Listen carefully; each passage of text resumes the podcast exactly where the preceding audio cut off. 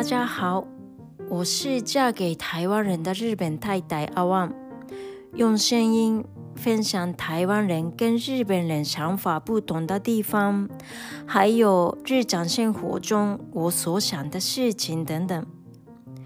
前几天我上司跟我说，他现在看唐凤的书。前一阵子，日本的很多媒体播放介绍唐凤，所以不少的日本人知道他的存在。很多同事跟朋友说，非常羡慕台湾有这样的人才。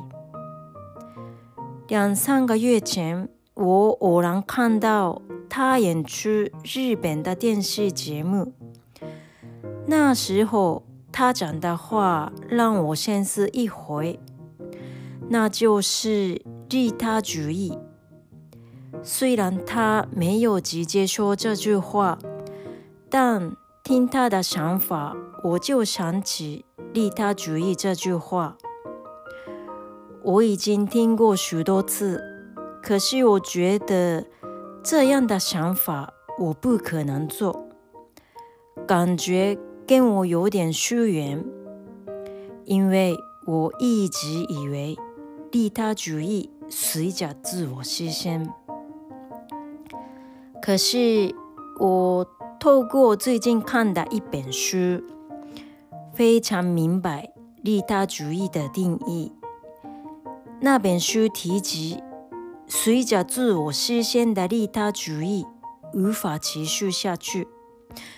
所以可以想自我利益。这么说，有些人可能有误会，所以我详细说明一下。比如说，非营利组织做社会贡献的程度多么高，也没有周转资金的话，无法经营下去，也没有办法付薪水给员工。从日本人的感觉来说，一听他人贡献或者自贡，就想起拿出自己的财产跟时间而做，感觉正是随着自我牺牲。但这样的话，活动没办法变长扩大，有一天当然会消耗殆尽。从我的感觉来说，利他主义是高贵的行为，所以我以为他人贡献等活动时不可拿到金钱之类的。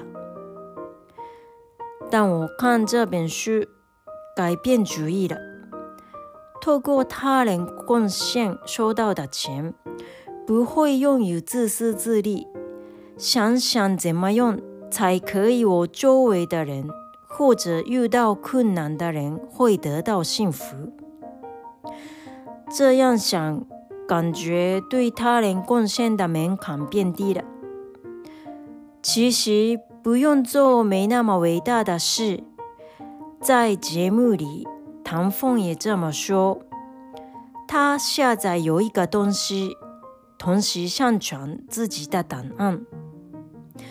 在自己可行的范围之内而做，发现这件事情其实利他主义没那么困难。谢谢你们的收听，下次见喽。